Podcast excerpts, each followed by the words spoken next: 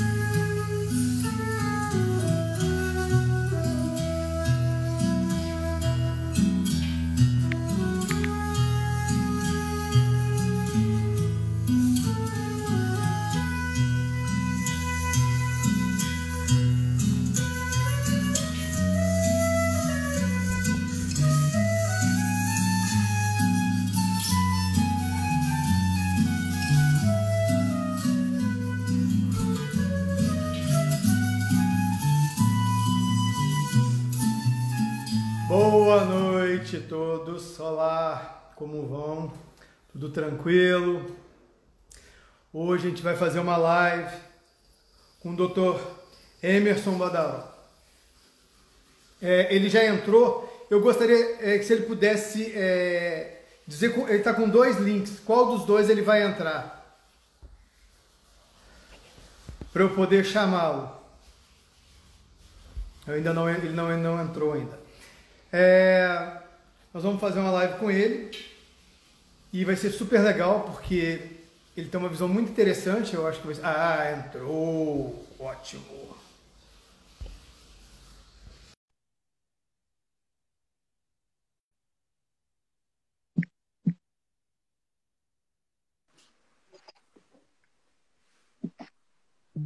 Convidei o doutor Antônio mais uma vez. Como é que vai? Tudo Boa bem? noite. Boa noite. Tudo jóia? Tudo jóia. Vamos lá. Vamos a nossa live. Vou apresentar para vocês o Dr. Emerson Badaró. Ele é, parece que ele o sinal dele caiu aí um pouquinho. Vamos aguardar.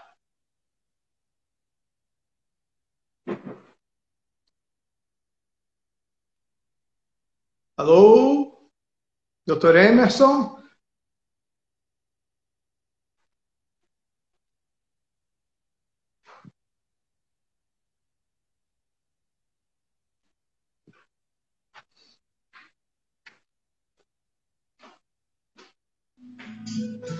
Bem, já convidei-os. Oi, doutor Emerson. Ah, agora sim, caiu. É, tinha caído. Não tem problema não, coisas da internet, faz parte. Tudo bem? Tudo ótimo, tudo ótimo. Um prazer, quero te agradecer muito por, por você estar aqui para falar um pouquinho para gente de um Não, tema tão importante, né? Que é desenvolvimento da criança e a, e a visão, a importância. Ô, doutor Antônio, salve, salve. Seja bem-vindo. Chegou mais um.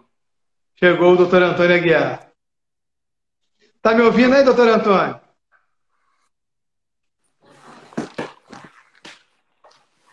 Tá me ouvindo?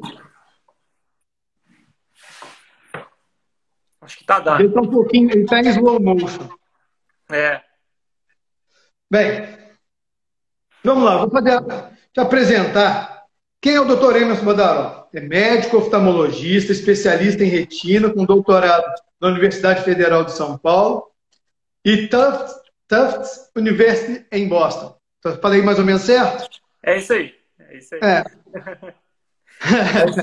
Tem uma referência que você não falou, né? Que é super importante. O pai da Ana, né? Pois é, eu, dei, eu ia deixar você falar sobre É, pois é. a, a Aninha. Mas Então- eu, eu, eu tive a oportunidade de conhecer o Dr. Emerson é, quando eu estive na casa dele, batendo um papo e tal. E, e ele me falou uma abordagem sobre a questão do desenvolvimento e a importância da visão. Exatamente. E a gente até comentou alguma coisa sobre estimulação visual, né? até falei algumas coisinhas, e você falou assim, cara, eu posso falar uma punhada de coisa. Eu falei, opa, vai ser uma oportunidade super rica, e aí eu te convidei já abusando. Claro. Então, assim, até o doutor Antônio se ajeitar, e que eu acho que ele está com dificuldade em se ajeitar, você poderia começar aí dando uma introdução para a gente do que, que é tá. esse é, contexto da, da visão e o desenvolvimento. Por Sim. favor. Eu vou falar um pouquinho sobre, sobre mim primeiro e, e, a, e a Ana, né? A claro. Ana nasceu tem três semanas, ela é minha filha. E ela, a Ana tem síndrome de Down, né? assim como o filho de vários de nós aqui do grupo. E desde que, antes dela nascer, a gente já sabia do diagnóstico, a gente já, já eu e minha esposa, a gente já estava sabendo desde a época da gestação. Então a gente teve a oportunidade de, de estudar algumas coisas, de se preparar como pais, que apesar de eu ser médico, é uma abordagem muito diferente. Uma coisa é você ser pai, outra coisa é você ser médico. É muito diferente uma coisa da outra. E tem muitas inseguranças, muitas dúvidas que eu compartilho, que são dúvidas que são minhas de pai de primeira viagem, que é a minha primeira filha, inclusive, que eu acredito que devam ser as mesmas de outros, de outros pais. Só que eu tenho o privilégio de ser, de, ao ser médico e especialista em oftalmologia, eu tenho o privilégio de entender de oftalmologia. E eu tenho é, a capacidade de ajudar um pouco mais, de dar um pouco mais de, de informação para as pessoas relacionado à parte visual. Só que é, uma das coisas que a gente estava conversando, né, Sérgio, é que a, a, visão ela está dentro de um corpo, ela está dentro de uma pessoa. A visão ela não está isolada, ela não está sozinha, né? A gente não, quando a gente estava conversando sobre estimulação, né, sobre o início da estimulação da Ana, da minha filha, a gente estava conversando sobre como que a gente faria essa estimulação como um todo, porque a gente não está estimulando um, um sentido, a gente não está estimulando uma, um órgão, a gente não está estimulando uma coisa só, a gente está estimulando uma pessoa. Sim. E essa pessoa tem que ser estimulada da melhor forma possível, tentando abranger o organismo dela como um todo. É, e quando a gente vai falar dos sentidos, né, falando de tato, visão, audição, é, paladar e, e olfato, eles são muito conectados. Todos eles são conectados. Todos, todos eles, é, para se desenvolver, uma coisa precisa da outra. Uma, e isso a gente consegue ver muito quando, quando a gente imagina um idoso, é muito mais fácil a gente, é, a, a, gente perceber isso, porque se a gente olha um idoso que está perdendo a audição, você pode ver que ele tem dificuldade de andar. É, desculpa, ele tem dificuldade de enxergar. Um idoso que está perdendo a visão, ele escuta mal. Um idoso que escuta, que está enxergando mal, ele tem dificuldade de andar, porque ele não vê as coisas dentro de casa. E aí, isso daí é uma coisa que é intuitiva para a gente ver quando a gente fala do idoso. Mas isso tem que ser tão intuitivo quanto na hora que a gente vai falar da aquisição das habilidades. Porque quando a gente fala do idoso, a gente está falando da perda das habilidades. Mas quando a gente vai falar da aquisição, o raciocínio é o mesmo, só que inverso. Inverso. Então a gente tem que falar, o objetivo da gente conversar aqui, uma das coisas é mostrar a importância que a estimulação visual tem para os nossos filhos, né? Para a gente poder estimular a, a motricidade, para a gente poder estimular o paladar, para a gente poder estimular a alimentação. E o contrário também, como é que o estímulo das outras coisas também ajuda no estímulo visual. É essa que era a conversa principal. Além disso, a gente tem uma, uma, o objetivo de conversar aqui é, quando que está tudo bem e quando que não está tudo bem na visão das crianças, principalmente nas crianças com síndrome de Down, quando que a gente tem que procurar o oftalmologista, porque é, nem sempre vai estar tá tudo bem, nem sempre vai, vai é, as coisas vão sair da forma que a gente gostaria. E quais são os sinais de alerta que o pai tem que ter, que os pais têm que ter, para poder identificar precoce e procurar o auxílio e a criança poder deslanchar, melhorar aquilo e ela deslanchar da forma adequada. Perfeito, perfeito. É isso aí. Legal, então vai ter, vai ter muita conversa hoje. Estou é. tentando aqui chamar o doutor Antônio enquanto isso, já, mas parece que ele está com algum problema de sinal lá. É. E Olha aí, só. Ah, pode falar. É, e nesse, nesse, nesse ponto, é assim, quando a gente fala, principalmente da síndrome de Down, que a gente está falando de uma hipotonia generalizada, eu sempre fico pensando isso. E, vamos dizer, a nossa visão, eu acho que, eu não tenho certeza, eu sou fisioterapeuta, não sou oftalmologista, mas a musculatura deve trabalhar ali para ajudar no, no, foco, né? no, no corpo, para melhorar a qualidade. Uhum. Né, E como é que isso funcionaria numa criança com síndrome Down que é hipotônica? O que, é. que poderia ter? Fora que tem a questão do, da, da, construção da, da, do todo o sistema nervoso, né? Da, da, visão, essa coisa toda. Como é que é esse processo para uma criança com Down que tem envelhecimento celular precoce? Então, é, na verdade, assim, as, as, doenças que podem acometer uma criança com síndrome de Down são as mesmas doenças da população geral. Então, isso é uma coisa que a gente já pode, assim, de certa forma, tranquilizar os pais, porque não são doenças novas, não são doenças diferentes, não são doenças exclusivas. O que muda é a frequência. E, é, e baseado na, na prevalência dessas, dessas alterações que podem ocorrer, é, a, o oftalmologista tem o papel de poder buscar ativamente essas, essas alterações e, se tiver alguma delas, a gente poder tratar o mais precoce possível. Em relação a isso que você está falando da, da musculatura poder influenciar né, na, no, no, no foco, é, realmente, a musculatura lisa do, do, do, intraocular, ela é responsável por contrair e diminuir a contração do cristalino, e à medida que isso acontece, a gente tem o foco lá na retina. Eu, para ser sincero, eu não, eu não conheço uma relação direta do tônus, porque a gente, não é um tônus que a gente consiga medir, porque é uma musculatura que está lá dentro do olho. Então, a gente não consegue medir explicitamente como é que é o tônus dessa musculatura. Mas é, pessoas que têm dificuldade de... É, que, que têm alguma dificuldade de focalização, elas podem desenvolver hipermetropia e miopia, que são os dois erros de grau né, de óculos, Sim. que são as coisas mais comuns de, de acontecerem em toda a população, inclusive na população de, de síndrome de Down. Então, é, desde o nascimento, a gente começa a buscar isso já na criança. A gente já, quando uma criança nasce, é, existe um protocolo que, que são as diretrizes de, de cuidado da criança com síndrome de Down. Esse, essa uhum. diretriz ela existe tanto da Sociedade Brasileira de Pediatria quanto da Sociedade Americana de Pediatria. Então, são, são protocolos que falam, ó, com um mês de vida a criança tem que ter feito isso, com dois meses de vida a criança... É, isso que eu falo é de avaliação, né? de, de a, a parte médica, é, da equipe médica. Então, assim, com um mês de vida, ela tem que ter passado por essa, essa essa avaliação, ela tem que ter procurado hipotireoidismo, ela tem que ter procurado é, alteração do coração e por aí vai. Aí. O doutor Antônio chegando aí. Desculpa te cortar. Vamos ver se agora ele fica firme aí. É. Ô, doutor Antônio, tá me ouvindo? Não. Não. então. A. Né? Na hora que a gente vai ver a, a, a criança que tem síndrome de Down, a gente vai buscar, desde o início da vida dela, essas alterações e, as, e o, o, protocolo que fala da Sociedade Brasileira de Pediatria. Tá ruim a conexão dele? O sinal dele está muito ruim. É, não pagou a conta da, da TIM. Não pagou a conta da TIM. Não, doutor Antônio, seu sinal está ruim. Dá uma, dá uma troca. Às vezes o roteador tem vários, tem dois, né? De repente. É, às vezes está no roteador errado. É. Ele está agarrado, coitado. É. Mas aí. Ah, vai falando. É, é, caiu. Se a gente tem a, a, a, a, Dentro desse protocolo que eu estou falando, dessas diretrizes, lá fala que a criança tem que ser examinada até os seis meses de vida pelo oftalmologista. É, eu, particularmente, eu acho que essa recomendação é uma recomendação genérica. Ela é uma recomendação que tem que abranger é, as populações do mundo inteiro né? Então ela é uma população, é uma recomendação que ela é um pouco leviana, eu acho. Eu acho que a criança ela não deve esperar os seis meses para ser avaliada. Ela é uma, é uma criança que tem necessidade de ser examinada o mais precoce possível. E nós, como pais de crianças com síndrome de Down, a gente está acostumado. Desde que nasceu, a gente já tem um monte de coisa para fazer. A gente tem que levar no fono, você tem que levar na, na fisioterapia e tem que levar no pediatra. Não dá para ficar esperando muita coisa.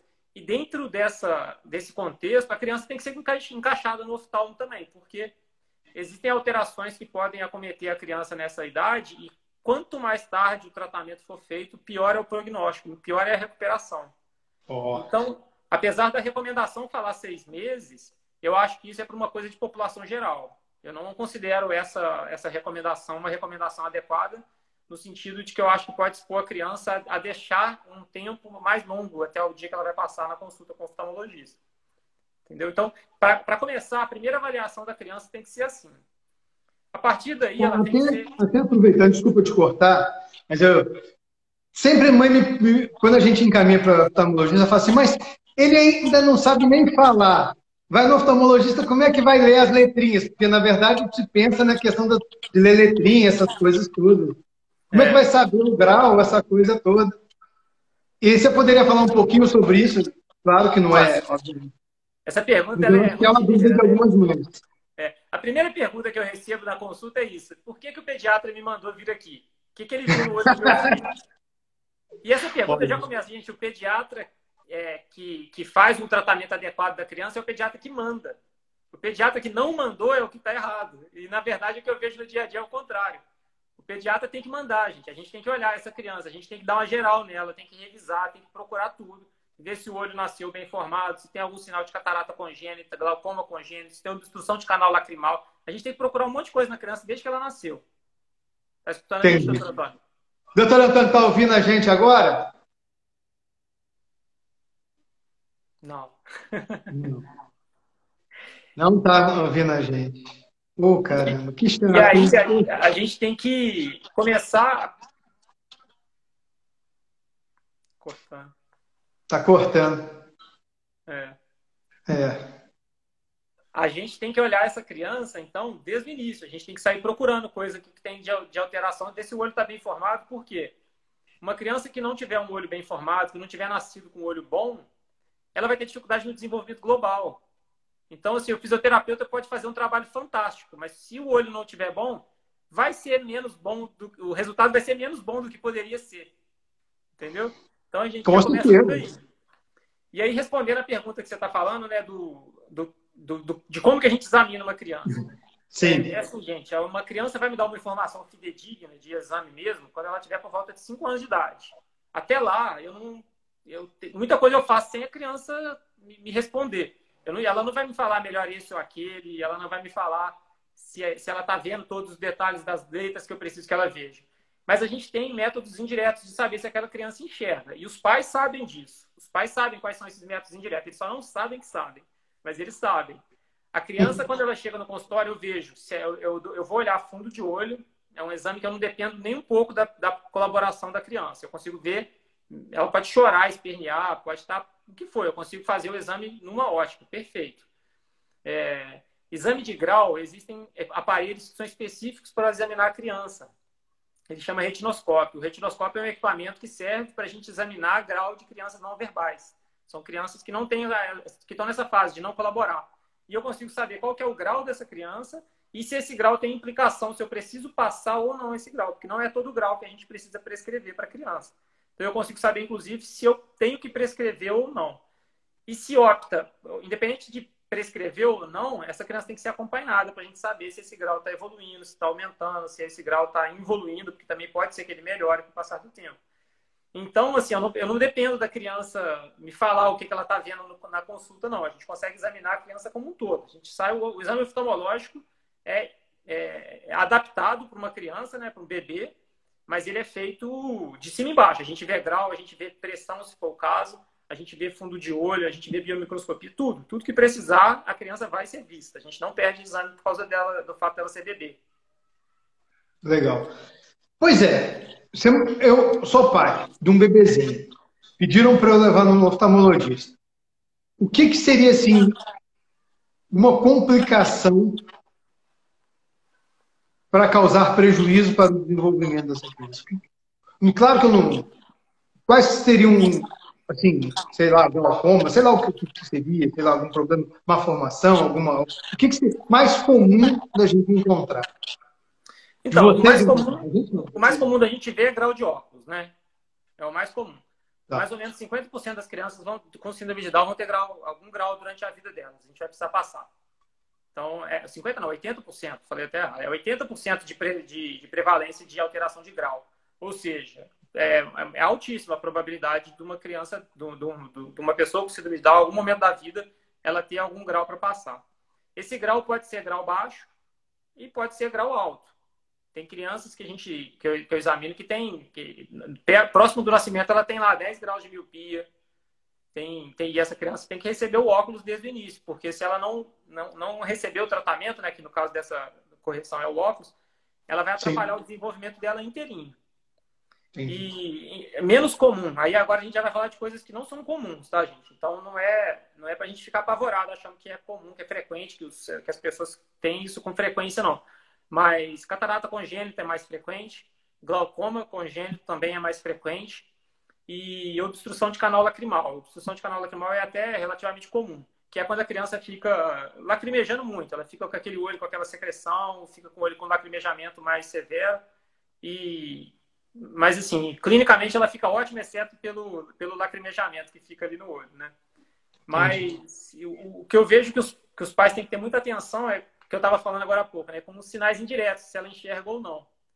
Porque eu estava falando, os pais sabem quando, a, quando o filho enxerga ou não, porque a gente tem contato com as crianças, né? A gente, poxa, o nosso filho fica com a gente o tempo inteiro, a gente tem contato visual com ele, a gente olha olho no olho, e o, os pais têm que ter atenção para saber se esse contato visual está acontecendo. O contato visual da criança ele tem que acontecer até seis semanas de vida. Então a gente, o, o filho tem que olhar. Você tem que olhar para o seu filho, o filho tem que olhar para você. Por mais que ele não responda de sorriso, que ele não responda nada, mas existe uma. É, é quase um reflexo humano isso. A gente tem aptidão por faces humanas. Existe, existe estudo que mostra a comparação de você botar um bebê de várias idades diferentes e colocar na frente de um animal. Depois você coloca, eles colocavam na frente de um chimpanzé. Depois eles botavam na frente dos humanos. E a taxa de, de fixação, né, a taxa de frequência que, é, que o bebê olhava para os humanos é altíssimo, é muito alto. E para os outros animais, não. Ou seja, a gente tem afinidade, a gente tem reconhecimento de espécie que consegue um olhar para o outro e identificar. E se os pais estão vendo que a criança, ele com seis semanas, ela ainda não está olhando para ele, não está reconhecendo, não está tendo aquele contato de olho no olho, tem que conferir se tem alguma coisa errada.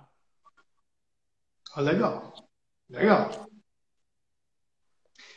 Tá, pois é. E o que, algumas dicas de estimulação que você poderia é, falar para esses pais e tal, que acabaram de ganhar um bebezinho e tal, o que, que você. Fora procurar um oftalmologista, claro. É, eu acho o seguinte, eu, eu, eu, eu estava falando com você aqui em casa aquele dia, né? Eu sou a favor da, da estimulação multissensorial, multidisciplinar, multi, multifunção dentro do. É, eu acho que é isso que funciona, porque é assim que é na vida real, né?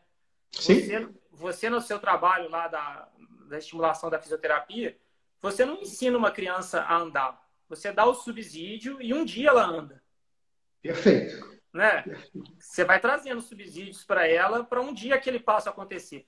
A, a, o andar é a consequência de um processo que você vai desenvolvendo de uma forma que é, é, é muito mais simples no início do processo do que lá no final. Mas o final só acontece se o simples no início aconteceu.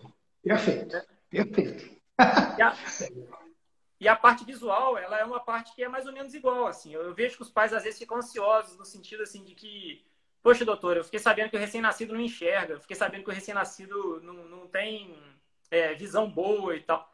E realmente, gente, criança não sabe enxergar quando nasce. Assim como ela não sabe falar, ela não sabe comer direito, ela não sabe andar, ela não sabe nada, ela não tem controle esfincteriano. Ela não, não tem controle sobre o xixi, sobre o cocô dela, não tem controle de nada. E, e, e, isso, gente, é uma coisa que é linda se a gente pensar pela natureza, pela coisa humana, porque a criança consegue, ela tem as habilidades que ela precisa para aquele momento de vida dela. E à medida que o mundo dela for crescer, ela também vai se desenvolver mais e todos os sentidos dela, todas as habilidades dela vão sendo adquiridas aos poucos. Porque um bebê recém-nascido, o que, que ele precisa de verdade?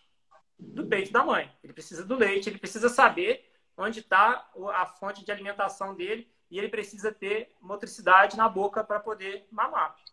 Organicamente falando, é isso que ele precisa. E é isso que, eu, e é isso que a natureza entrega para ele. Ele tem um reflexo de sucção. E a visão do bebê é uma, é uma visão, quando ele, quando ele é recém-nascido, é uma visão que é realmente aqui. Por quê? Porque o peito da mãe está aqui. Né? Ele não precisa enxergar do outro lado do quarto, ele não precisa enxergar em cores, ele não precisa enxergar a visão do adulto, que é aquela visão de 200 metros na frente. Por quê? Porque o mundo dele está aqui. É o, é o mundo de 20 centímetros. Aí os, aí os pais querem saber o que, que eu faço para estimular a visão nessa hora. Gente, tenha contato visual com seu filho, chega pertinho dele, chega ali no início da vida dele, chega lá, 20 centímetros do rosto dele, conversa. fala com ele, ele vai reconhecer a voz, à medida que ele reconhecer a voz, ele vai identificar o, o, o barulho com, a, com o rosto daquela pessoa, com o olho daquela pessoa. Isso é a estimulação que uma criança precisa. Né? Aí, à medida que o tempo for passando, essa, é, essa distância de 20 centímetros de pertinho vai ficar mais longe. Por quê? Porque a criança vai melhorar as habilidades, ela vai conseguir enxergar um pouco melhor, ela vai conseguir é, é, se localizar dentro do espaço dela, ela vai ver o móvel, ela vai ver o brinquedinho, ela vai ter o, cho o chocalho, alguma coisa assim. E aí, é, passando uma linha do tempo aí, é, levando um pouco mais para frente, chegando na hora de andar, que é uma coisa que é linda também, que é a criança que, que, que começa a andar. O que, quais são os estímulos para ela andar? Né? Por que, que uma criança anda ou não? São, são vários, né? mas eu vou falar da parte visual aqui. É, a curiosidade da criança é uma coisa que aguça ela a querer andar. Então, assim, a, ela olha para o outro lado do quarto e ela vê um objeto que ela tem interesse. E esse objeto que, tem, que, que ela está enxergando é o que vai fazer ela ter força de vontade de ir lá e pegar o objeto dela. E, e aí as coisas andam em paralelo, né? As, as coisas andam juntas. Assim. A criança que tem dificuldade visual, ela vai ter mais dificuldade de andar. Por quê? Porque ela não tem interesse pelo objeto do outro lado da sala. E se ela não tiver interesse, ela não vai forçar a musculatura dela a passar por aquele desconforto inicial até chegar ao ponto dela conseguir andar. Então, assim, para uma criança que não tenha nenhuma patologia ocular, o, o estímulo ele é multissensorial. A gente Sim. não isola uma coisa da outra, a gente faz tudo junto. E o estímulo ele é mais, eu falo, eu brinco que o estímulo ele é mais afetivo do que medicamentoso, do que médico, né? É, você quer estimular seu filho, conversa com ele, dê amor para ele, conversa com carinho, fala pertinho do rosto dele, olha no olho dele, sabe? Entrega para ele uma coisa que ele vai te ele vai te entregando de volta. Você vai estimular a visão dele. E você pode ver que os pais são as primeiras crianças, as pessoas que a criança reconhece. Por quê? Porque Sim. você fica com ele o dia inteiro. Né? Até porque, você falando isso, começou a ver aqui a lembrança do o próprio olfato, na questão do, do, do aleitamento, é a, a criança percebe o cheiro do leite é. na mãe, o batimento cardíaco, ela escuta, ela escuta o batimento cardíaco, quem reconhece o batimento cardíaco da mãe, né? Tem, tem todo esse contexto, né, na verdade, né? É, é, é, é, super amplo essa questão de enxergar, né? Enxergar não é só, não é só simplesmente ver, é todo um contexto de, de sensorial, né? como você mesmo falou, né? Nossa, que nossa, show, que legal. É.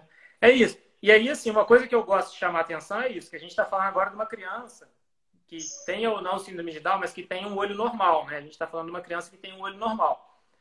Mas vamos falar, eu queria citar agora também algumas coisas que podem alertar o pai de, os pais de que ah, pode lutar tudo bem, né? Que, que eu acho que realmente justificaria procurar uma ajuda, porque é, a gente tem uma frequência mais alta de patologias oculares em crianças com síndrome de Down. E isso tem que ser é, alertado também para a gente ficar atento que se tiver, buscar o, o, tratamento, o auxílio, o diagnóstico mais rápido possível. E nisso a gente inclui, gente, olha só, é, criança que, que tiver tropeçando demais, que tiver batendo nas beiradas, esbarrando coisas, claro que no início ela vai bater, mas a gente tem que dosar se, se aquilo ali está dentro do aceitável ou não, né? Se ela está né? ela está esbarrando demais.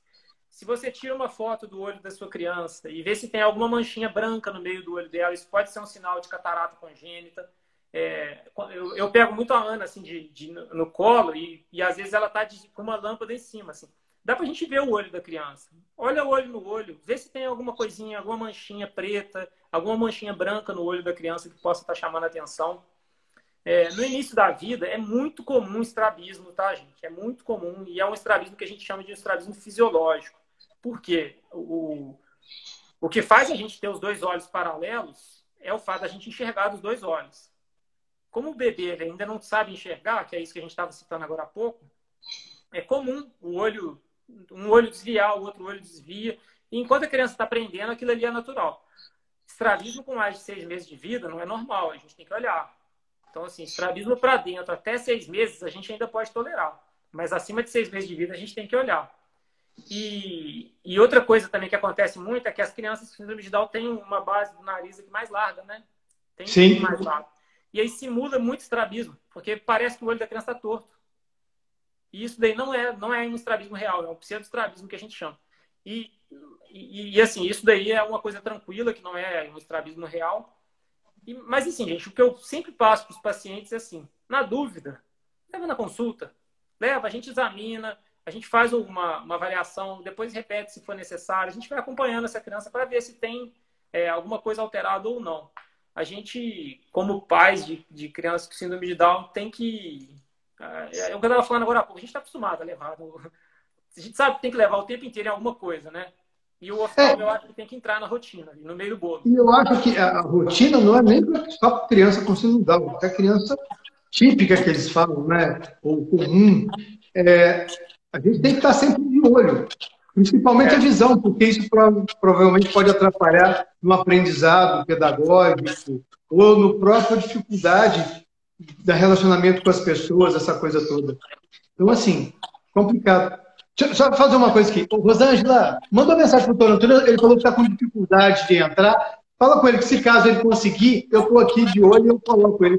Tá? Faz essa gentileza para mim. Consegui agora fazer um link aqui que eu fico um pouco limitado aqui, estou fazendo gestão aqui. é, olha só. A questão do nistagmo. Por exemplo, o Natan tem nistagmo, e eu sei de algumas crianças que têm nistagmo. Era muito comum as pessoas perguntarem por que, que não usa óculos, que óculos vai melhorar o nistagmo. E a gente sabe que o nistagmo geralmente é um problema neurológico. Você poderia falar um pouquinho, até para orientar os pais, e falar o que é o nistagmo, porque eu estou falando uma coisa, nem é. todo mundo.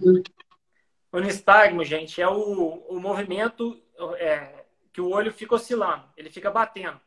Fica aquele olho que fica batendo de um lado para o outro, assim. Que pode, a maioria das vezes ele é horizontal, tá? A maioria dos nistagmos são horizontais. Pode, evento, raramente pode ser vertical e eventualmente bem raro o nistagmo horizontal, é, rotacional. Isso é muito é, raro. Mesmo, eu nunca, eu nunca, nem que sabia. Olha que doideira. É, é muito raro e é muito difícil de ver, porque a musculatura, como o olho é, é redondo, é difícil você perceber que o olho está girando nesse sentido aqui. Mas, enfim, o nistagmo ele é o olho quando ele fica é, tremendo, é o olho que fica tremendo de um lado para o outro assim. Geralmente é um nistagmo, é um movimento rápido, não é aquele movimento que a criança olha de um lado para o outro, é aquele movimento que ele fica balançando de um lado para o outro. Isso daí, gente, é, é, é um sinal para a gente de baixa divisão. Tá? Isso não é considerado normal, né? é um sinal de baixa divisão, sim. O que pode acontecer é o, é o que eu estava falando agora há pouco. No início da vida, como a criança ainda não tem uma boa visão, o nistagmo pode acontecer nas primeiras semanas de vida. E isso não ser uma coisa patológica, isso ser uma coisa normal. É... Mas, e, e, principalmente assim, quando a criança está olhando para uma, uma direção só. Às vezes na linha reta aqui, olhando para frente, ela não tem nada, mas a hora que ela olha para o lado aqui, o olho dá uma balançadinha, ela olha para frente, está alinhado de novo. Isso não tem problema nenhum no início da vida. Mas esse nistagmo, do, que é o que a gente chama de nistagmo fisiológico do início da vida, ele tem que melhorar. Ele nunca pode piorar. Ele tem que andar numa curva ascendente de melhora. Nistagmos que estão mantendo ou que estão aumentando a frequência, eles não podem ser considerados como nistagmos fisiológicos. Eles têm que ser avaliados porque é um sinal para a gente de baixa divisão que tem que ser investigado, sim. É, a maioria das vezes, é um, o nistagmo é uma coisa muito complexa. Assim, existe uma infinidade de causas que pode, que pode levar ao, ao nistagmo. Mas, em, em última análise, ele mostra para a gente que aquela criança tem uma, uma deficiência visual por, de, de, é, de, de, uma, de um caráter que tem que ser investigado. E a última que eu vi, a última criança que eu atendi recentemente que tinha nistagmo, que foi percebido com três meses de vida, ela tinha catarata congênita bilateral. Olha só. É uma coisa que tem que ser levada a sério mesmo. O nistagmo é um sinal de alerta que tem que ser levado a sério. E é isso que eu estava falando. Se, se aconteceu e está tudo bem, e foi o médico examinou e falou que está tudo bem, ele tem que ir numa curva de melhora sempre. Ele nunca pode ser uma curva de piora curva de piora de nistagmo é, é, é, O Natan já tem 32 anos e continua com o nistagmo. É, ele tem baixa visão, segundo o oftalmologista que o olhou na época, ele tem 30% da visão central e 100% da periférica. Ele consegue ter uma boa qualidade da visão. Então, ele sempre, quando estudou, ele, ele, ele fazia uma compensa, ele compensava um pouquinho. E a gente adaptou. A gente fez caderno pautado, com pauta grossa, distante. A gente fez as adaptações que naquela época, estou falando de 32 anos atrás, a gente uhum. tinha de recurso. É. Mas o, o, o, o que eu estou falando é assim, o nistagmo, ele realmente ele, ele tem que ser investigado. Se investigou e há uma causa que o tratamento é, é digamos assim, uma, uma pessoa que tem uma origem neurológica mesmo, no, do sistema nervoso central. Sim. Nem sempre a gente tem como agir especificamente naquela causa. Mas pelo menos a causa está identificada. Sim. O que não pode Sim. é um nistagmo ficar sem diagnóstico. Isso é que não pode acontecer. Entendi. O nistagmo tem que ser identificado, ele tem que ser diagnosticado e definir se tem tratamento ou não. Dependendo tem, dependendo não tem. É, você pode até não ter tratamento, mas você pode melhorar a qualidade de vida daquela pessoa com adaptações, né? Como, Exatamente. Para você ter uma ideia, apesar do, do estágio, ele foi o primeiro ali da sala dele, essas coisas todas. Com as adaptações, a gente conseguiu que ele. Existe algum protocolo diferente na frequência de exames oftalmológicos para pessoas com síndrome de Down? Existe, existe sim. Eu tava, o primeiro exame que eu estava falando é naquela data, né? Que eu, eu, eu eles falam. Eu vou com o Rodrigo, pode ir falando aí. Um minuto. Tá. Eu não considero seis meses de vida uma data adequada. Segundo exame de vida, no máximo com um ano. É, segundo exame, com, no máximo com um ano de vida. Depois disso, exames anuais para a gente poder acompanhar essa criança.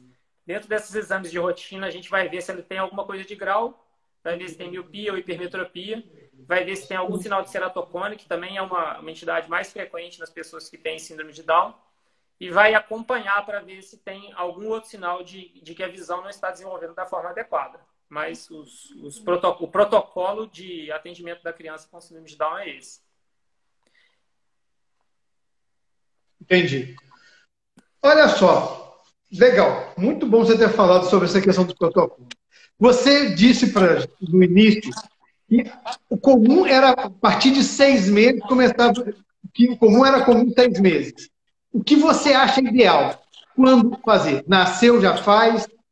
Ou espera dois meses, três meses? Qual a, uma data? Porque até a ideia é para a gente começar a criar um protocolo para isso.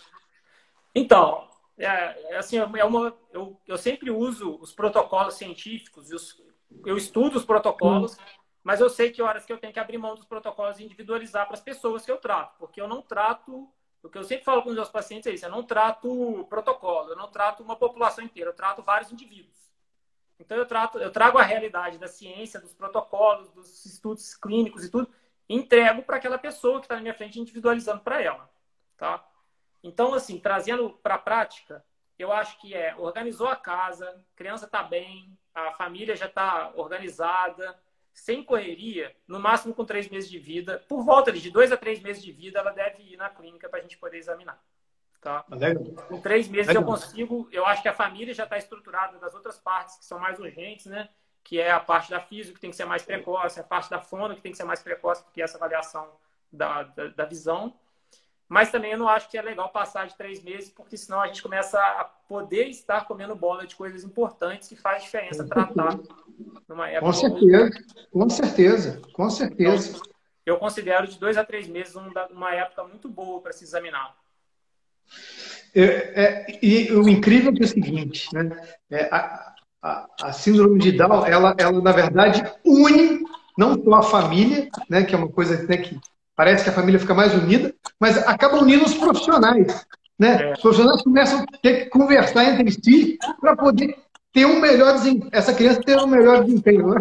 Que esse serzinho, ele é. vem para mudar essa coisa de cada um por si, não. Olha, vamos começar todo mundo olhar para todos, que é super importante, né, cara? Muito legal isso. É. Aqui, ó. A doutora Dayana está mandando uma, um comentário aqui que é importante mesmo. Eu estava até é, importante a gente falar sobre isso. Ela está falando aqui, ó, que, é, que ela já pegou paciente com catarata congênita que teoricamente teve o teste do olhinho normal. Eu queria explicar um pouco a diferença do que, que é teste do olhinho e o que, que é exame oftalmológico, tá? Porque boa, é uma coisa muito diferente da outra. É muito diferente.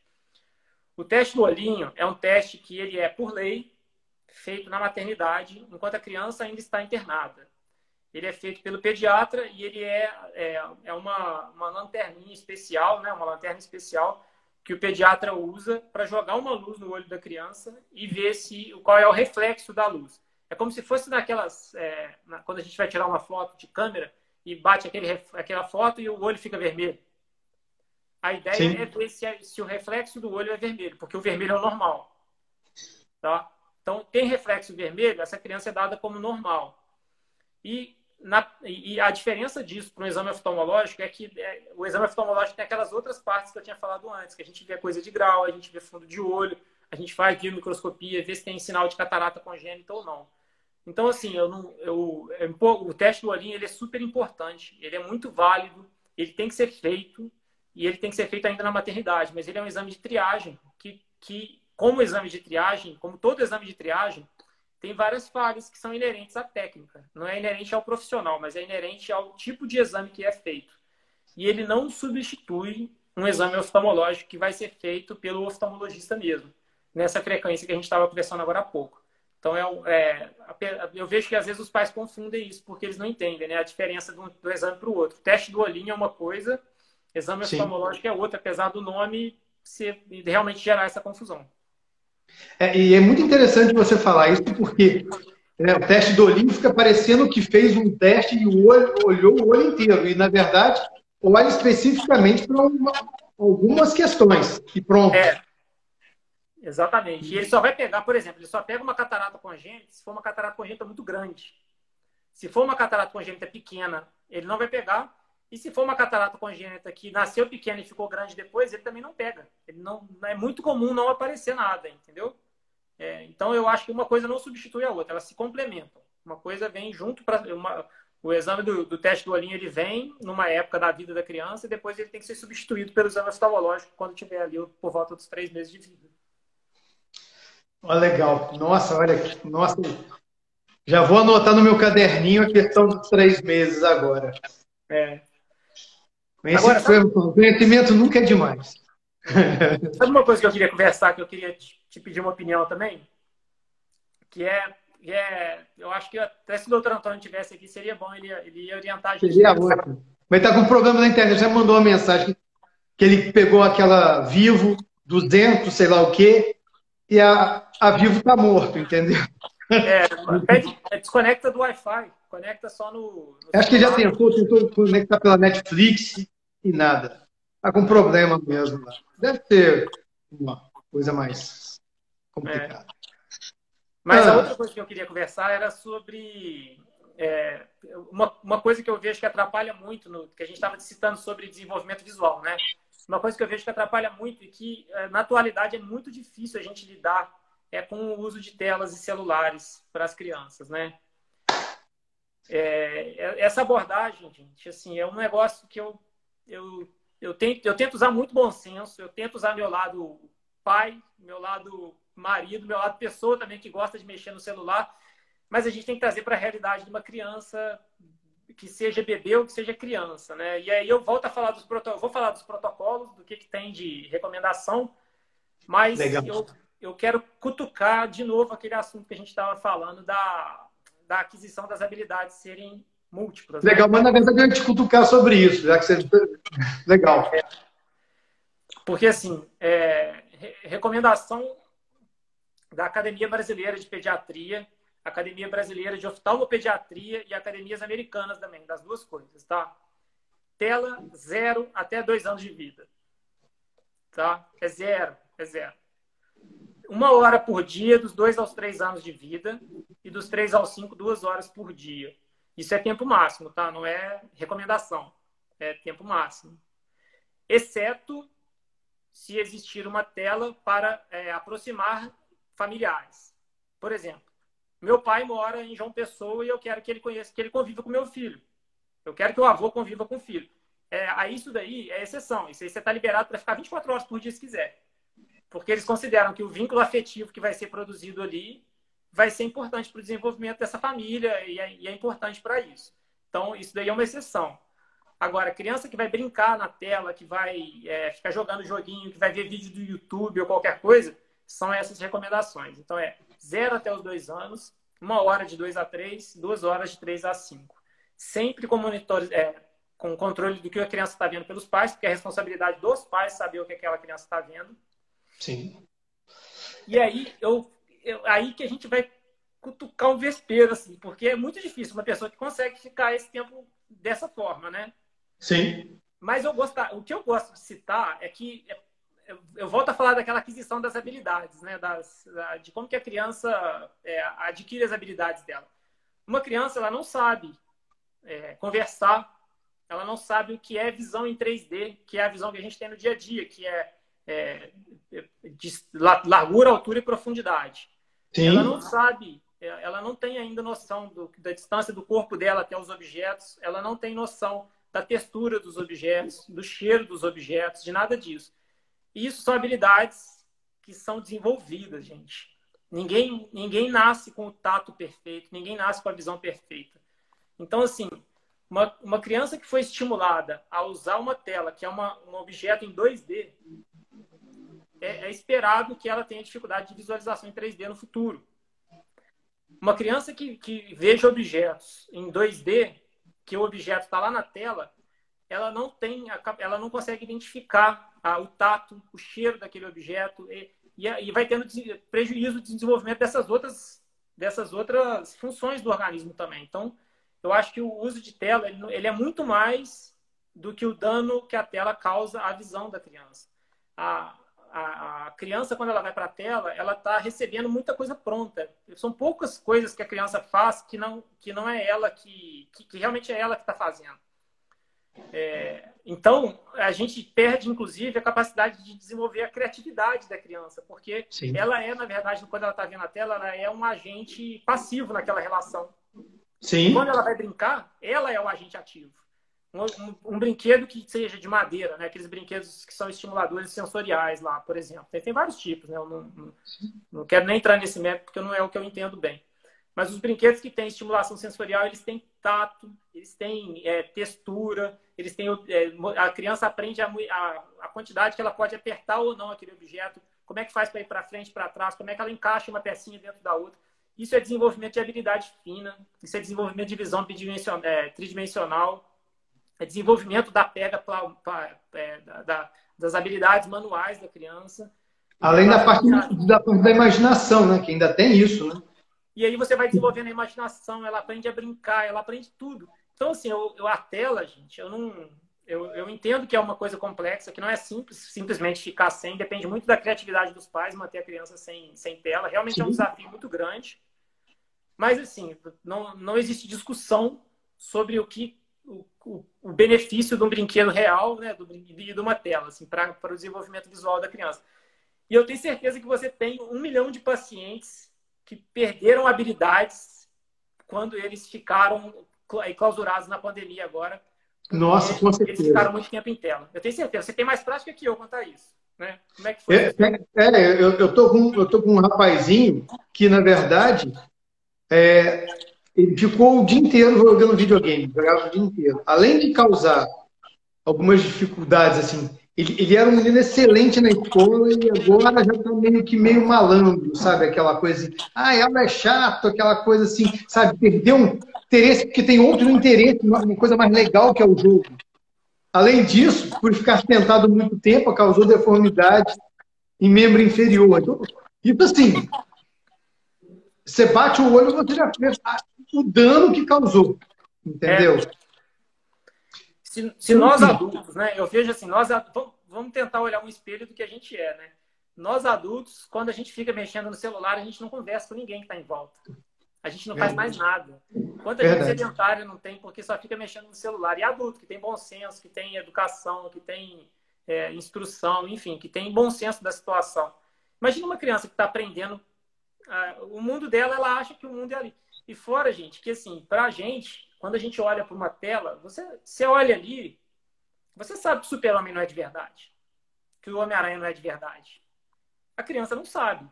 Ela acha que o Homem-Aranha existe, sabe? No mundo dela, existe super-homem, existe Homem-Aranha, existe Coelhinho da Páscoa, existe tudo ali. Tudo é real na cabeça da criança. E quando a criança fica só na tela, ela não aprende a diferença do que, que é a diferença do mundo real para o mundo imaginário, que é o mundo da tela. O mundo da tela não é um mundo de verdade. A Ana colocou aqui, tem a questão do, do, ensino remoto, a tela do ensino remoto. Isso, esse rapaz, pra você ter ideia, esse, esse, essa pessoa que eu falei é um rapaz, já está com 14 anos, tá? Que causou, que eu vi a diferença. É engraçadíssimo, ele adora celular, mas na hora de fazer o ensino remoto, fala, Sérgio, é uma porcaria. Eu detesto. É. Então, assim, e assim, era, esse, esse rapaz ele jogava bola, fazia capoeira, natação, e está preso, enclausurado dentro de casa. Então você imagina, claro que o videogame distrai, é ótimo, não vou dizer que é ruim. Também, eu já gostei muito de videogame, já, gostei, já joguei muito.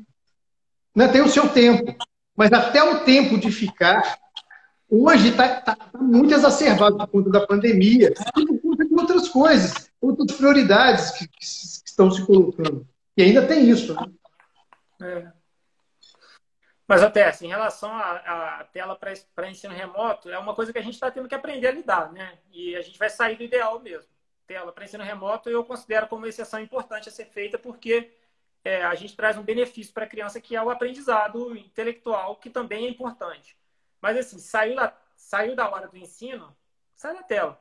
Aí, aí acabou, entendeu? A conversa é diferente. Igual eu estava falando agora há pouco da questão do, dos familiares, né? Da, da, fazer videoconferência com família. É exceção, acabou. Pode fazer quanto quiser. Porque tem um benefício que vem ali, que é maior do que o, o malefício da tela. Mas é, é. difícil, é, é difícil a gente controlar. Realmente é um desafio a gente conseguir.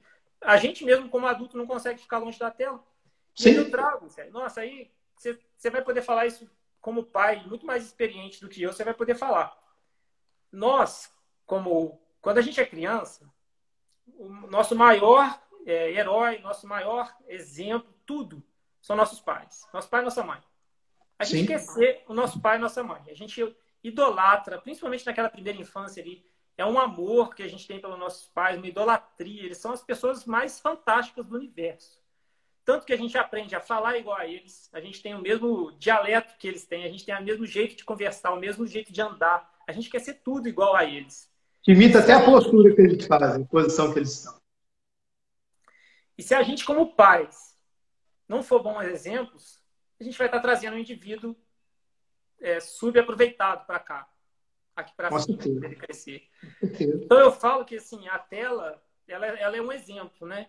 Mas assim, se você falar palavrão na frente do seu filho, o seu filho vai falar palavrão. Não tem jeito. Se você for uma pessoa boa, seu filho tem uma tendência de ser uma pessoa boa. Se você for uma pessoa que, que transpareça coisas boas, ele vai transparecer coisas boas. Porque a gente é um, é um reflexo é, adaptado da convivência que a gente tem. Então, eu, eu sempre falo aqui para os pais, como é que eu faço para deixar meu filho longe das telas? Primeira coisa é você não ficar na tela. Porque se você ficar, ele vai achar que tela é bom, tela é legal, porque filho quer copiar o que o pai faz. Então, assim, a primeira coisa que a gente tem que fazer é tentar não ser o exemplo das coisas que a gente considera ruins. Que eu, eu acho engraçado que, assim, eu, a gente vê os, os pais fazendo coisas fantásticas pelos filhos, né? Assim, a alimentação de uma criança é uma alimentação perfeita, né? Ela come verdura, ela come é, abobrinha, chuchu, é, abóbora, ela come tudo. E o pai come hambúrguer. Verdade. Ou seja, essa criança só vai comer abóbora quando ela for obrigada. O dia que ela opção, ela vai querer um hambúrguer, gente. Porque ela tá, ela tá vendo dentro da casa dela que, que, o que, que é bom, o que, que, ele, que, que ela. Ela tá sendo ensinada o que, que é bom, o que, que é ruim, né? É, com certeza. Eu acho que a gente tem que tentar começar pelo exemplo, sabe? Eu sei que é difícil, eu sei que a gente tem outras obrigações, a gente muitas vezes está trabalhando no celular e tudo, mas acaba que é, assim, o exemplo do que os pais entregam é o que vai, a criança vai realmente absorver na vida real. Tem alguém que colocou aqui, estamos. É, é é? Fora ou atrás de linguagem, estamos acompanhando neste período por causa da tela. Ouço muitos pais dizendo que crianças nem piscam quando olha para a tela. É. é isso.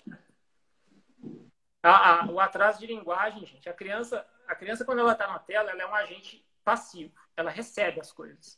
É, e ainda tem a questão da luz, luz azul, né, que, que, que, influencia ah, na parte, na parte neuro, neurológica do sistema nervoso central, que causa dano. Ainda tem essa história, né? isso aí dá uma, dá uma live inteira, só de luz azul. Pois é. Pois é, isso então, seria ótimo a gente sentar com o doutor Antônio e montar uma live sobre isso, que vai ser show de bola. É, a gente pode falar. Então, vou, vou falar bem rápido da luz azul, tá? A luz azul, ela é uma, um comprimento de onda que está nas telas, ela está nas luzes do nosso dia a dia, ela está no sol, ela está em todos os ambientes. É um comprimento de onda que faz parte da luz natural Sim. do mundo. Mas ela está muito nas telas também. Então, não é uma coisa que existe só nas telas, mas ela existe nas telas também. E ela é uma, uma, um comprimento de onda da luz que é relacionado ao nosso ciclo de sono e, e acordar. O ciclo sono e vigília, que a gente chama. Nosso ciclo circadiano. Então, assim, uma, uma pessoa, quando está estimulada à luz azul, ela está falando para o cérebro dela que é de dia. E que se é de dia, tem que produzir os hormônios de ficar acordado. Então, os hormônios que são produzidos são hormônios para deixar a pessoa acordada, acesa. Aí a pessoa usa uma tela e vai até as 10 horas da noite, na beirada da cama, usando o celular, com aquele monte de luz azul ali. Ela está falando para o organismo dela, como para o organismo dela, que aquilo ali está em horário de ficar acordado. E aí, na hora que ela acaba de apagar a luz, ela acha que ela vai dormir. Não vai, gente. Demora mais de duas horas para aquele efeito acabar.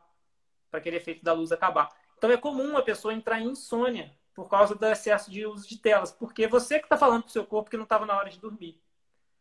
Olha e aí, vamos, vamos, colocar isso numa criança ainda agora, né? Na hora que a gente vai falar da criança, é, é mais chato ainda, porque a criança vai começar a vida dela com um distúrbio de sono já. Olha que, que situação chata, né?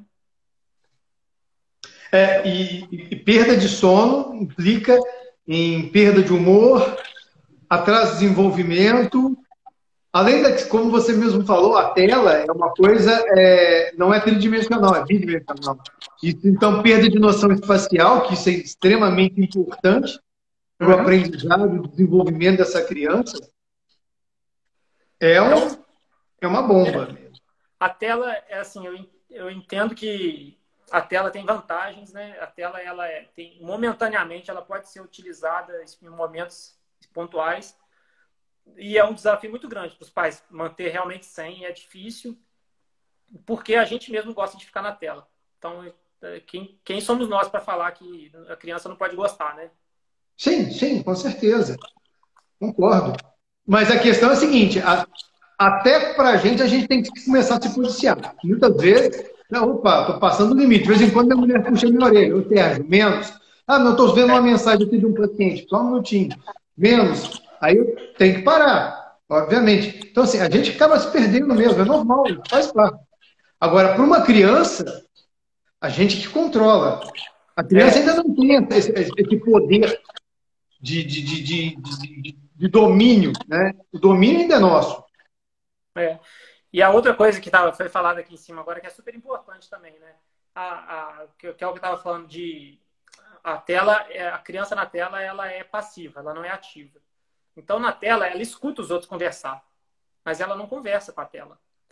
Então, é super comum mesmo, igual comentaram aqui em cima, não perdi quem foi aqui, mas que comentaram aqui em cima que a criança tem atraso de desenvolvimento de fala, porque ela não, ela não conversa na tela, ela só escuta, ela só é passiva ali.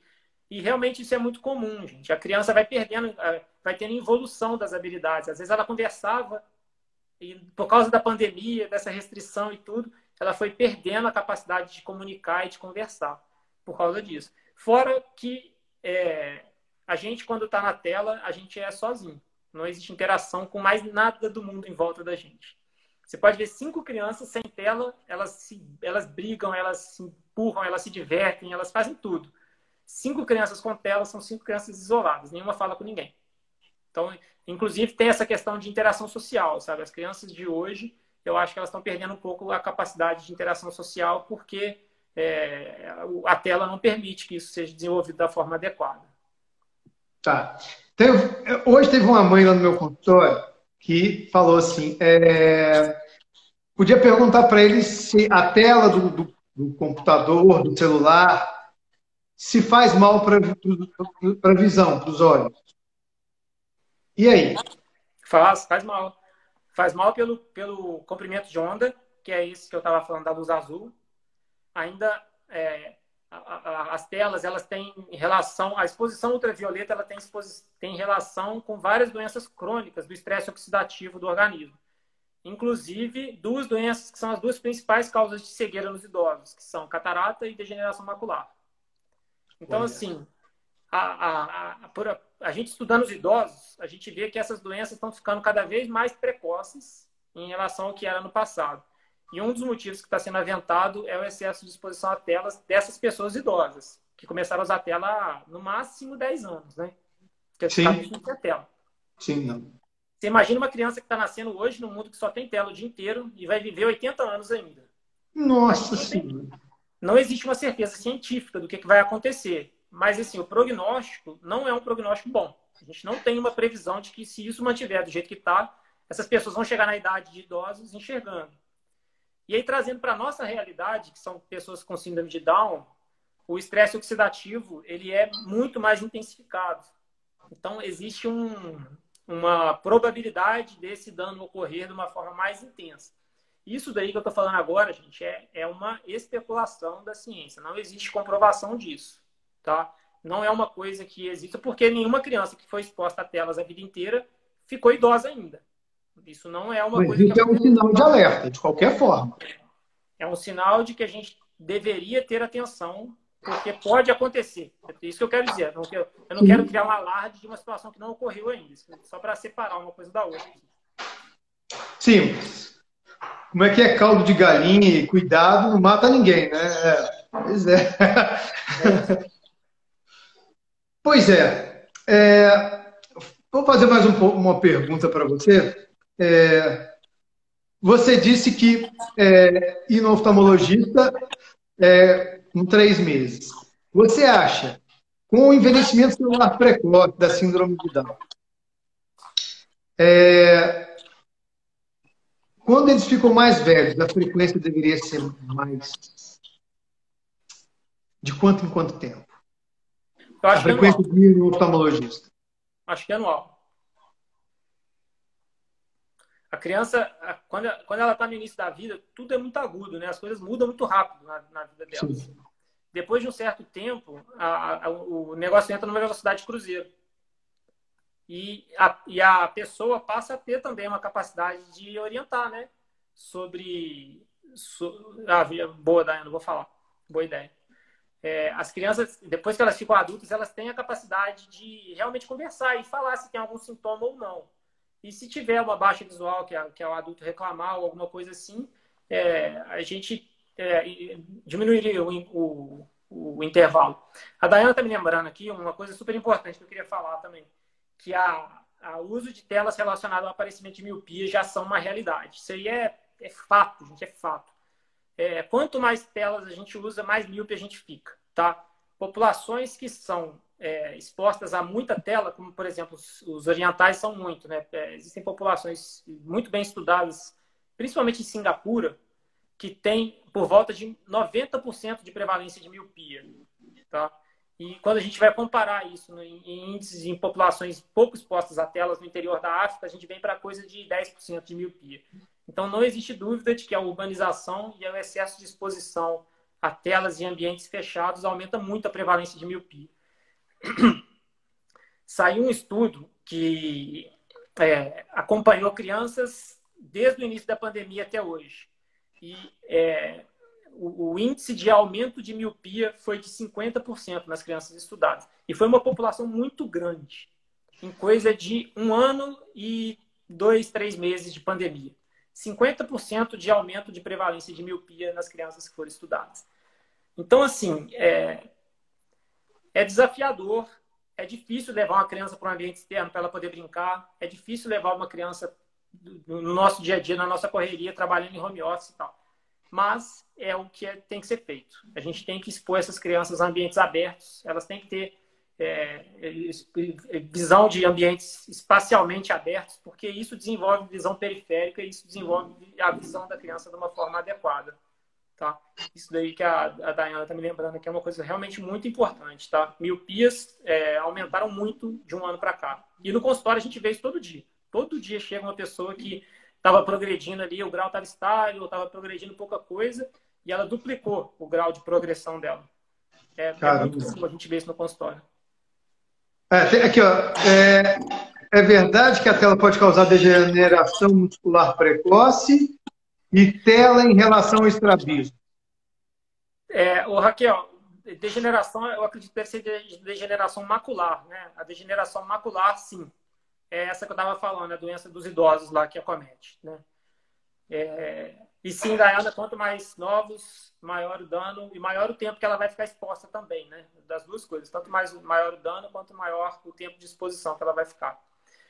O Ricardo está perguntando em relação à tela e estrabismo. O, o, Ricardo, é, assim, quando uma criança trata do, do estrabismo, que ela opera, ela, muitas vezes ela precisa usar tampão. E o tampão é um estimulador do olho que estava pior, né? É uma coisa que serve para estimular. E existem vários protocolos de de estimulação do olho, do olho ruim. Inclusive, existem protocolos que usam telas para poder estimular um olho que não tiver sido bem estimulado adequadamente, desde que tenha sido feito é, seguindo aquele protocolo ali, seguindo programas específicos, são aplicativos específicos para tratamento de estrabismo, quando de, tratamento de ambliopia, na verdade, que acontece junto com o estrabismo.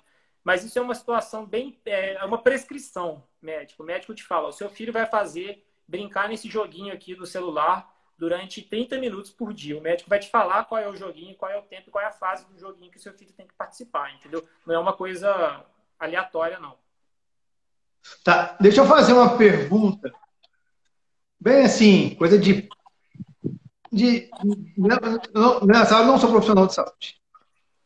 Já ouvi uma vez um papo que usar óculos deixa muito dos olhos preguiçosos ficar sem óculos seria melhor, para poder melhorar, às vezes, um, sei lá, um grau pequeno. É verdade isso? É interessante? Ou precisa de estímulos para se fazer isso? Precisa ter um, um grupo de exercícios para poder estimular, para poder. É só uma coisa que eu já ouvi falar e tal. É, na verdade, o, o óculos ele é uma, um auxílio a melhorar a visão da pessoa. Se a pessoa não estiver tendo visão boa ou estiver tendo uma visão muito desconfortável, aquela visão que ele até enxerga, mas é através de muito esforço, não adianta ficar sem o óculos, porque você não vai Sim. dar conta. Vai pelo contrário, você vai cansar mais, vai ficar mais desconfortável, vai ter dor de cabeça, vai ter outros sintomas. Eventualmente, é raro, é raro acontecer, mas eventualmente a gente pode deixar uma pessoa sem óculos, desde que ela não tenha sintomas de cansaço visual, para tentar deixar o organismo dela é, é, compensar aquilo ali de uma forma. Isso é comum a gente fazer com hipermétropes, né? Com quem tem hipermetropias, mas desde que seja graus baixos de hipermetropia em idades específicas. Isso com critério de um profissional, né, de um oftalmologista. Não, não adianta. Prática, gente, o que eu vejo que muita gente fala assim, ah, eu, vou, eu não vou usar óculos, senão eu vou acostumar com ele, meu organismo vai ficar acostumado. Não é, não é isso. Você vai acostumar a enxergar bem, depois você nunca mais vai querer ficar sem óculos. não, eu uso óculos desde é. 6 anos de idade. Eu não consigo ficar sem óculos, a não ser para perto, que agora, como um bom míope, eu preciso ficar sem óculos. Uhum. É. mas mas é, é, sempre falaram isso comigo, eu falo, tá, mas eu me sinto muito mais confortável de óculos. Uhum. Então, assim, é, é, uma, é uma coisa que. Tá, a criança, a criança com síndrome de Down foi com os três meses lá na, na clínica, olhou que uma alteração. Usa óculos, já começa a usar óculos, não começa, porque isso é um pouco polêmico. Eu tenho vários casos de crianças que colocaram óculos, mas nunca usaram. Usaram um pouquinho e depois nunca mais largaram. É difícil, né? Porque até porque o bebê, geralmente, principalmente quando o bebê está com 5, 8 meses, 9 meses, ah, pega e joga longe, entendeu? Então, assim, o que, que você fala sobre isso? É, quando a criança tem habilidade, né? Ela pega e lança longe o óculos mesmo. Realmente é difícil. Mas assim, se a criança tiver um grau é, que, que ela tiver melhorando a visão, ela vai usar. Beleza. Tá? Mas e se for como é que faria? Hã? Se for um grau pequeno? Se for um grau pequeno, eu, eu existem o que, é pequeno depende do existem critérios para você prescrever, sabe? Por exemplo, uma criança que tiver 2 graus de miopia e for com 6 meses de vida, eu não preciso passar os 2 graus. Se for uma pessoa de 10 anos de idade e tiver 2 graus, eu tenho que passar os 2 graus. É diferente uma coisa da outra. Existem critérios de quantos graus tem que passar em qual idade da, do desenvolvimento para a gente estimular aquela criança a ter o desenvolvimento da forma correta, tá? É, mas, assim, criança que tem prescrição, que tem necessidade, que, que o médico achou que tem necessidade de usar, tem que usar. Tem que usar. E os pais têm esse desafio a mais aí, que é convencer a criança a não ficar jogando óculos longe. É, é, e é difícil. É difícil. Pois é, não é, eu sei quanto é. Eu, várias crianças que vão. Ah, ah, porque assim, às vezes ainda tem uma outra questão que é uma realidade brasileira que às vezes a família não tem muito ganho, entendeu? Às vezes a família junta o dinheiro para comprar o óculos. É. E, e para depois ver aquele óculos ficar jogado, entendeu? Então, assim, eu entendo que é importante. Mas para aquela família que recebe o LOAS, tem toda uma dificuldade, eu, eu, eu, eu, sempre boto esse. Infelizmente, no Brasil, a gente tem que botar esse peso em medida, infelizmente. Sim, claro, que eu sei que algumas crianças precisam em ponto, não tem, não tem conversa. E outras, eu fico sempre pensando, meu Deus. Né? É, é complicado. É Isso é uma coisa que realmente mexe às vezes comigo. Fala, caramba, vai, vai gastar uma grana que não é tão barato né? É. Para aquela pessoa que recebe um salário mínimo, entendeu? É, é difícil. É. Olha, você quer? Eu gostaria que você. É... Nossa, eu tomei seu tempo pra caramba, mas olha, muito bom, o pessoal tá adorando. Tá vendo? Pede uma. É ótimo, né? é... Eu queria que você falasse um pouco. É da questão da visão e o equilíbrio. Porque, na verdade, muitas vezes, o que a gente sabe que para uma criança andar, né, o que faz a criança ter equilíbrio é, é o sistema vestibular, é a propriocepção e a visão. Se um desses tiver dificuldade, o equilíbrio fica prejudicado. E principalmente a pessoa tem baixa visão, ela tem uma tendência até a ficar olhando muito para o chão, como até o próprio idoso, é comum, ele começa a andar mais olhando mais para o chão. Uhum. Eu queria que você falasse um pouquinho disso, porque a síndrome de Down, com essas questões, né, da, da questão do. Lembra que eu comentei da, da questão da hipotonia, do, do, foco, se o foco, se não receber um bom estímulo no início, essa coisa toda, a construção dessa, dessa, dessa visão, desse sistema visual, do sistema é nervoso visual, se isso vai ter muito prejuízo e vai ser uma das causas da dificuldade do andar. Não, eu acho que sim. Eu, é, igual a gente estava falando agora há pouco, né? As, as habilidades elas vão sendo adquiridas como um todo e uma delas que for ruim prejudica o desenvolvimento das outras. E, e assim, gente, para a gente ter uma ideia, no início da vida, 80% dos estímulos que uma pessoa recebe são através da visão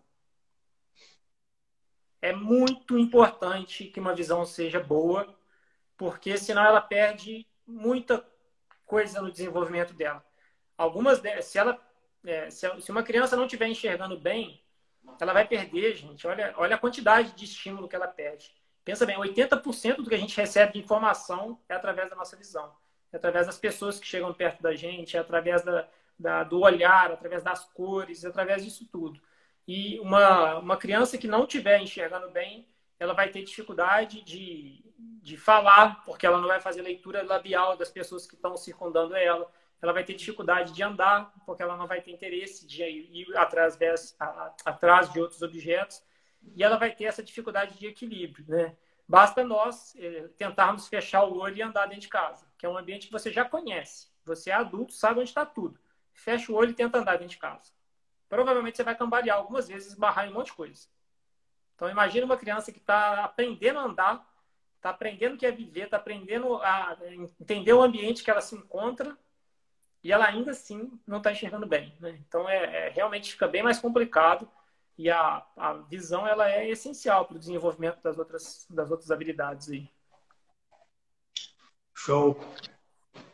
Ah, muito legal. Muito bom.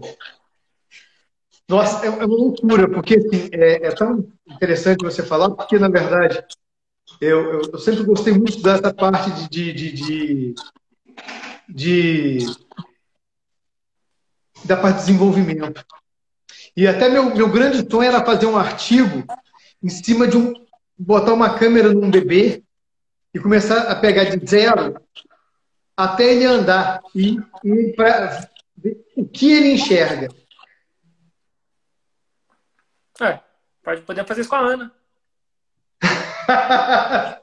olha, porque seria interessantíssimo, porque, é, é, porque você para para pensar, a criança primeiro só olha deitado, decúbito é, dorsal, depois começa a rolar, então começa com o ventral. E aí, levanta a cabeça, aí tem um outro ganho. Depois, mais para frente, começa a sentar com apoio. E aí, olha o quanto que ganha. Imagina que, olha que doideira em termos de aprendizado para essa criança, em termos de construção do que é o ambiente, do que é o mundo dela. Olha que loucura.